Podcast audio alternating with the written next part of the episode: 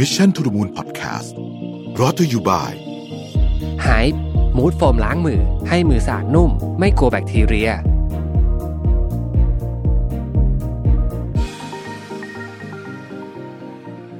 สวัสดีครับยินดีต้อนรับเข้าสู่ Mission to the Moon Podcast นะครับคุณอยู่กับโรบิทานุสาหะนะครับ ผมบันทึกเสียงวันที่ 2 พฤษภาคมนะฮะวันอาทิตย์ ก็เอ่อเป็นวันหยุด แต่ว่า ไม่ค่อยรู้สึกเหมือนวันหยุดเท่าไหร่ เพราะว่าเต็มไปด้วยความกังวลใจนะครับ แล้วก็บอกว่าสถานการณ์โควิดเนี่ยยังไม่ค่อยสู้ดี สักเท่าไหร่นักนะฮะวันนี้ผู้เสียชีวิตก็ 21 คนนะครับ ซึ่งคือตัวเลขผู้ติดเชื้อเนี่ยมันมันไม่ค่อยแน่ใจเหมือนกันนะว่ามันแม่นแค่ไหน เพราะว่าผมทราบว่าหลายคนที่อยากจะตรวจยัง หาที่ตรวจไม่ได้ก็มีเยอะนะครับนั่นหมายความว่าตัวเลขผู้ติดเชื้อจริงๆก็ต้องสูงกว่านี้แน่นอน โดยทางก็หลักเบสิกนะเป็นคือถ้าตรวจได้มีคนไม่ได้ตรวจมันก็มีโอกาสที่คนที่ไม่ได้ตรวจนั้นนะฮะจะติดเชื้อนะครับแม้ว่าบางคนเนี่ยจะมีอาการแล้วก็ยังหาที่ตรวจไม่ได้ก็มีนะฮะอันนี้นี่ผมเป็นรู้จักเองเลยเป็นการส่วนตัว ก็หวังว่าจะได้ที่ตรวจกันเร็วๆนะครับวันนี้มีเสียชีวิต 21 คนนะฮะต่อเนื่องเป็นวันที่ 2 สถานการณ์ก็เริ่มดูถ้าถ้าถามผมก็ดูค่อนข้างน่าเป็นห่วงทีเดียวนะครับ แต่ว่าวันนี้เราจะไม่ได้พูดเรื่องโควิดละเพราะว่าเราพูดเรื่องนี้กันมาเยอะแล้วในทุกรายการนะครับแล้วก็เรื่องวัคซีนที่เป็นต้องบอกว่าเป็นพระเอกของเรื่องนี้ อย่างอย่างที่หลาย ๆ คนบอกนะครับ อย่างอื่นนี่แค่ซื้อเวลาต้องวัคซีนเท่านั้นนะฮะนี่คืออาวุธที่แท้จริงนะฮะซึ่งเเราก็พูดเยอะแล้วเหมือนกันเรื่องวัคซีนว่า มันต้องมาเร็ว ต้องฉีดให้เร็วนะครับ กว่านี้กว่านี้ อันนี้ต้องต้องเรียนตรงๆว่า ต้องใช้ทุกสภากำลังที่มีนะฮะเอามาให้ได้นะเพราะว่าเราก็เห็นตัวอย่างว่าหลายประเทศเนี่ยเนี่ยอังกฤษนี่กำลังจะมีบริตอวอร์ดนะฮะจะมีคนไปร่วมงานหลายพันคน โดยที่ไม่ต้องโซเชียลดิส a ทนซิ่งแล้วก็ไม่ต้องใส่หน้ากากซึ่ง ถ้าเขาทำเสร็จแล้วแล้วมันไม่มีซึ่งซึ่งฟังฟังดูแล้วหวาดเสียวนะ แต่ว่าถ้าเกิดว่าเขาทำเสร็จแล้วเนี่ยแล้วมันไม่มีเหตุการณ์การแพร่ระบาดของเชื้อเนี่ยเขาจะแสดงให้เห็นว่าเอ่อวัคซีนเนี่ยมันโอ้โหสำคัญสุดๆขนาดไหนนะฮะทำให้ชีวิตเข้าใกล้ความเป็นปกติได้ขนาดไหนนะครับ ตอนนี้เนี่ยผู้ประกอบการร้านอาหารจำนวนมากก็เอ่อถูกผลกระทบอย่างหนักล็อตนี้ร้านอาหารน่าจะน่าจะหนักสุด เพราะว่า คำสั่งล่าสุดเนี่ยเเพิ่มเติมมันอันนี้อันที่เพิ่มหนักๆก็คือร้านอาหารคือก่อนคือคนอื่นหนักไปก่อนโดนไปแล้วก่อนหน้านี้นะฮะทั้งแต่ผับบาร์ฟิตเนสเสวนสนุกสวนอะไรต่างๆนะพวกนี้โดนไปหมดแล้ว ก็เหลือร้านอาหารนะครับ ที่ตอนนี้ก็โดนแล้วเช่นกันเนี่ยนะครับ ก็หลายรอบแล้วก็หนักหนาสาหัสพอสมควรทีเดียวคือร้านอาหารเนี่ยจะบอกว่า เอ๊ะก็ไป delivery ได้ไหมอะไรเงี้ยต้องผมก็บอกว่ามันก็บางร้านก็ได้ คือมันก็มีร้านที่เขาเน้น delivery อยู่แล้วอันนั้นนะเขาก็คงจะโอเคนะเขาคงจะคงจะโอเค อาจจะดีขึ้นด้วยซ้ำเมื่อคนอยู่บ้าน แต่ว่าร้านส่วนใหญ่เนี่ย delivery ก็เป็นส่วนหนึ่งนะฮะเอ่อบางร้านก็จจะถึง 50-50 ก็มีนะบางร้านอาจจะขายหน้าร้าน 70 delivery 30นะครับแต่มันมีร้านจำนวนมากครับที่เราต้องยอมรับจริงว่ามัน delivery ไม่ได้ฮะ มัน delivery ได้มันก็กระท่องกระแท่นมากๆอะแล้วก็คนลูกค้าก็ไม่อาจจะไม่ prefer ด้วยเช่น ร้านที่มันไปปิ้งย่างเงี้ยครับคือคือคือเราเราไม่ได้ชอบเฉพาะไอตัวอาหารแต่เราชอบกระบวนการของมันด้วย คือเราชอบปิ้งเอง อะไรแบบเนี้ยอันเนี้ยปิ้งย่างเนี่ยชัดเจนนะซุกี้ชาบูอะไรหมวดนี้ทั้งหลายเนี่ยนะครับ ที่มีนั่นถามว่า มาทำชาบูซุกี้ที่บ้านได้มีหม้อซื้อได้ไหมก็ได้แหละ แต่มันก็ไม่เหมือนกินที่ร้านอีกนั่นแหละนะครับ ซึ่งก็ก็จะมีร้านจำนวนมาก หมูกระทะอะไรเนี่ยที่ที่ delivery ไม่ได้นะครับ หรือว่าอาหารที่มันต้องบรรจงมากๆ ค่อยๆ เสิร์ฟทีละเล็กๆ พอชั่นเล็กๆ ก็ delivery มามันก็จะไม่ค่อยได้ฟิลเท่าไหร่เพราะฉะนั้นร้านเหล่านี้เนี่ยหลายร้านก็จะประสบปัญหานะครับ แล้วก็ผมทราบมาว่า กำลังมีการพิจารณามาตรการช่วยเหลืออยู่รอฟังนะครับ ว่าจะเป็นยังไง เพราะว่าผมคิดว่าต้องต้องต้องเยียวยากันขนาดหนัก เลยทีเดียวนะฮะอืมแต่ผมยกตัวอย่างเป็นเคสตัดดี้ให้ฟังแล้วกันนะ ที่ญี่ปุ่นเนี่ยล่าสุดก็เพิ่งประกาศสถานการณ์ฉุกเฉินนะครับ แล้วก็นายกรัฐมนตรีก็ออกมาขอโทษขอโทษประชาชน แล้วก็บอกว่าโอเค เราจะชดเชยนะครับถ้าผมจำไม่ผิดเนี่ยร้านอาหารเนี่ย ร้านที่ถูกสั่งปิด 3 อาทิตย์เนี่ยเราจะชดเชยให้วันละ 70,000ถึง200,000 เยนนะครับก็คือประมาณสักวันละ 20,000ถึง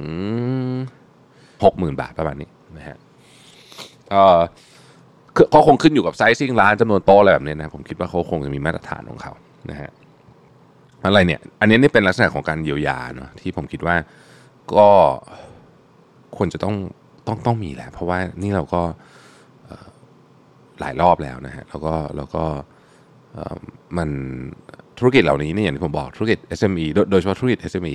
ธุรกิจร้านอาหารขนาดใหญ่ก็มีนะฮะก็ก็กระทบหมดนั่นแหละนะฮะก็ก็โดนทุกคนแต่ว่า SME เนี่ยสายป่านไม่ยาวเท่านะครับไม่สามารถที่จะรับการหาถ่ายไปของรายได้เยอะๆ นานๆได้เนี่ยถ้าไม่มีใครช่วยเหลือเขาเลยเนี่ยเขาก็จะปิดตัวลงนะฮะแล้ว อย่างที่ผมพูดอยู่ในทุกรายการว่า เวลาร้านเหล่านี้ปิดไปแล้วเนี่ย วันหนึ่งบอกว่าเอ้ยเศรษฐกิจดีเรากลับมาขายของกันเถอะมันไม่ได้ง่าย มันไม่ได้เป็นแบบนั้นนะคือเขาคือบางคนเขาเขาเขาปิดแล้วเขาก็ปิดเลย เพราะฉะนั้นการขับเคลื่อนเศรษฐกิจมันก็จะพูดก็คือ ถ้าไม่ประคองไว้ตอนนี้ด้วยมาตรการเยียวยาของภาครัฐเนี่ยนะฮะตอนเศรษฐกิจมันกลับมาเนี่ย มันจะมันจะกระโดดตามคนอื่นก็ไม่ทัน นะซึ่งผมคิดว่าอันนี้เนี่ยเป็นอันที่อยากจะชวนคุยในวันนี้นะครับอารามพบทมาซะยาว ก็ผมเองก็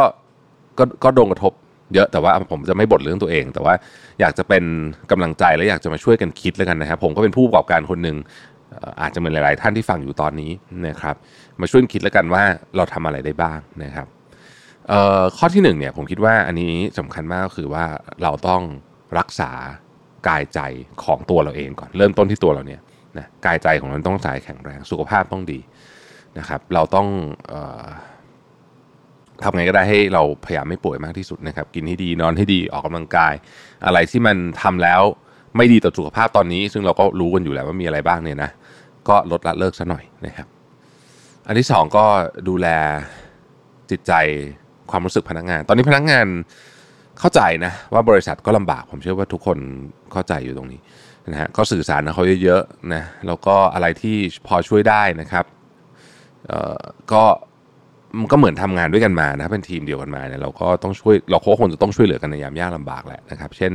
ผมยกตัวอย่างแล้วกันที่เราทำก็ผมก็ไม่ได้บอกว่าเราทำอะไรเยอะแยะมากมายนะฮะแต่ว่าเราก็เนี่ยซื้อประกันให้นะฮะซื้อให้ 2 คนละ 2กรมธรรม์ตอนนี้นะฮะก็ค่อยๆ ซื้อให้อย่างสถานที่ที่ออฟฟิศซึ่งมันมีบางคนที่ work from home ไม่ได้จริง ๆ นะครับ เช่นคนต้องส่งมาส่งของเข้ามาอะไรอย่างเงี้ย ก็จัดออตอนนี้เนี่ยนะฮะก็คือจัดเป็นเพิ่งเริ่มสัปดาห์นี้เป็น single seating เลยคือมีโต๊ะกินข้าวคนละหนึ่งโต๊ะแบบแยกแล้วก็เอาดอทั้งหมดนะฮะก็คือไม่ให้กินในแอร์แล้วก็ให้แยกนะครับไม่ให้นั่งโต๊ะเดียวกันโดยเด็ดขาด เนื่องจากเรารู้สึกว่ามันมีความเสี่ยงนะฮะเราก็พยายามจัดใหม่เอาที่จอดรถเอาอะไรมา ที่มันมีที่กันฝนได้เนี่ยนะครับ มาทำเป็นสถานที่ให้ทานข้าวนะฮะทำเรื่องเหลื่อมเวลา ต่างๆ พวกนี้นะครับพยายามคือมาตรการถ้าเกิดว่าใครที่ยังจะต้องมีคนมาทำงานเนี่ยนะ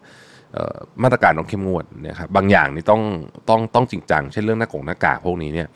ต้องต้องจริงจังอะคือต้องต้องต้องมีมาตรการที่ค่อนข้างเข้มนะครับไม่งั้นเนี่ยมันก็จะมีคนสองคนที่ไม่ยอมทำตามแต่ในกรณีนี้คนสองคนเนี่ยสามารถสร้างความเสียหายให้กับทั้งองค์กรก็คือเกิดคนที่เขาป้องกันดี แต่ว่ามีคนไม่ยอมป้องกันแล้วไปติดอันนี้ก็หนักเหมือนกัน นะฮะ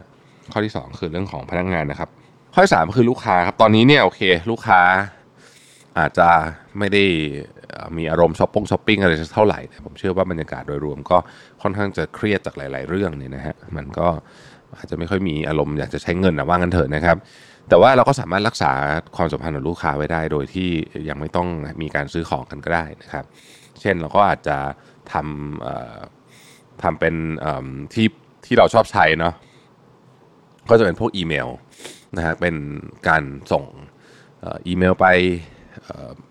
ให้คูปองไว้ก่อนเผื่อเผื่ออยากจะช็อปวันหนึ่งก็มาช็อปได้คูปองส่วนลดอะไรอย่างเงี้ยนะฮะแล้วก็ทำไลฟ์คุยกับลูกค้าบ้างอะไรอย่างเงี้ยผมว่าพวกนี้ช่วยนะฮะคือทำให้เขาไม่ลืมเราอะแบบว่าแล้วก็มีการสำหรับใครที่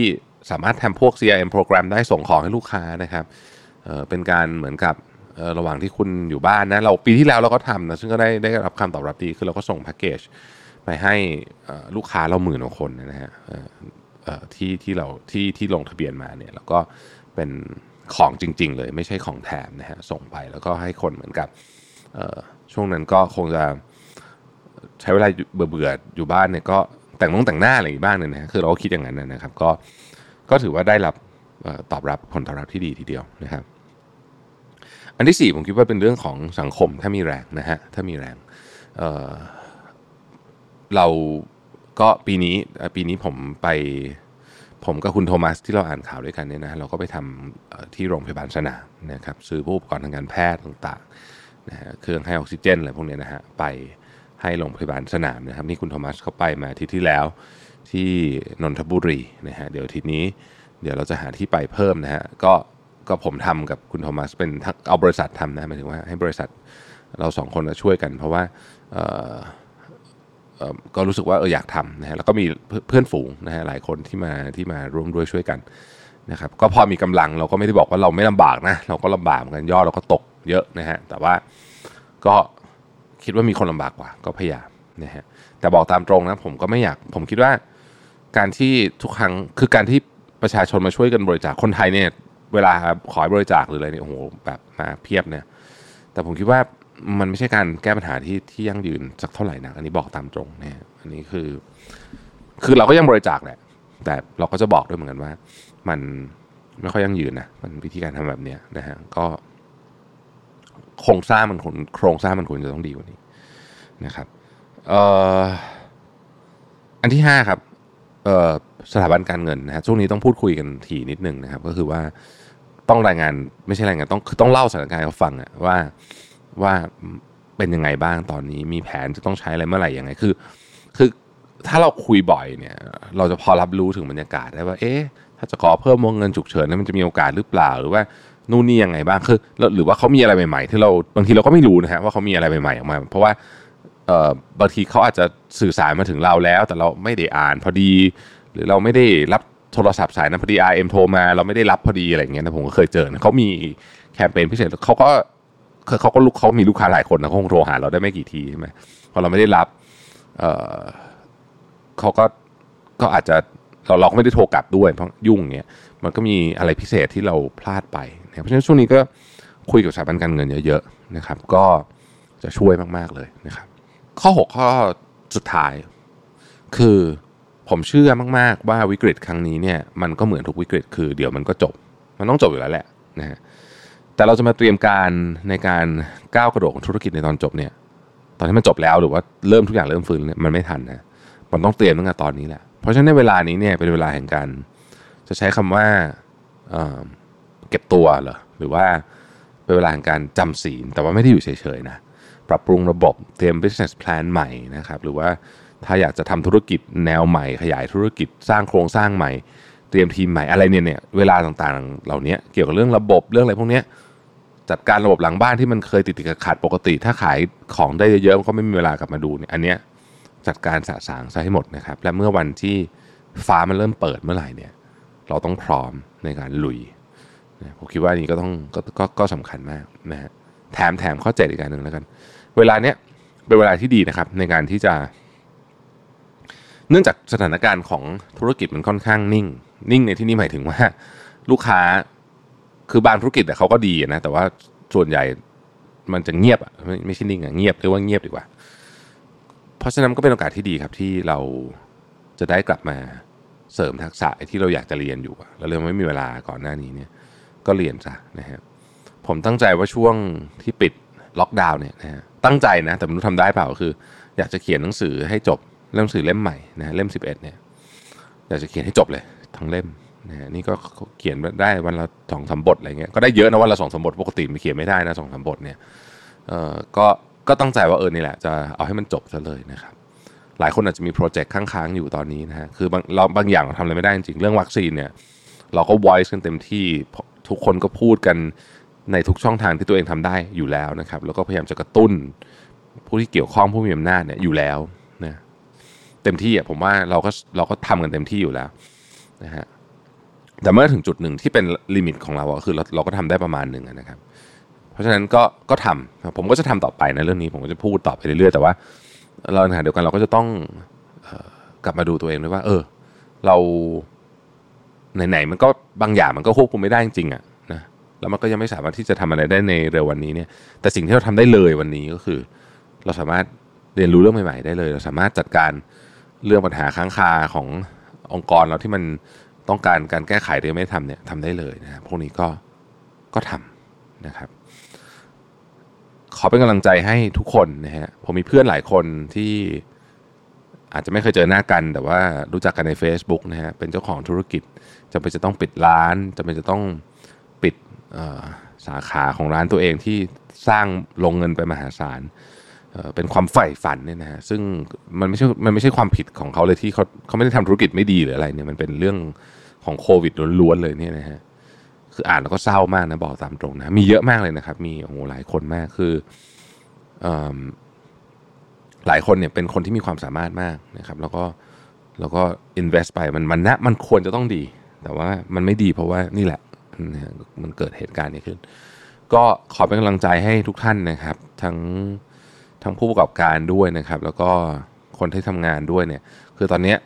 ก็เหนื่อยกันหมดนะฮะแล้วก็หวังว่ามันจะผ่านไปโดยเร็วนะครับสำคัญนะเราต้องรักษากลับไปที่ข้อหนึ่งก็คือ ผมว่าเราอะกายใจของเราเนี่ยต้องเข้มแข็งก่อนมันเป็นจุดเริ่มต้นเลยของของการที่จะสร้างทุกอย่างให้ดีได้ ถ้าเกิดว่ากายใจเรามันอ่อนแอแล้วเนี่ยนะฮะมันก็จะมันก็จะอ่อนแอไปหมดนะครับ ขอบคุณที่ติดตาม Mission to the Moon นะครับแล้วก็เป็นกำลังใจให้ทุกท่านนะครับ ขอให้สุขภาพแข็งแรงนะครับ แล้วพบกันใหม่วันพรุ่งนี้ครับ สวัสดีครับ Mission to the Moon Podcast Presented by ไฮป์มูดโฟมล้างมือ ให้มือสะอาดนุ่ม ไม่กลัวแบคทีเรีย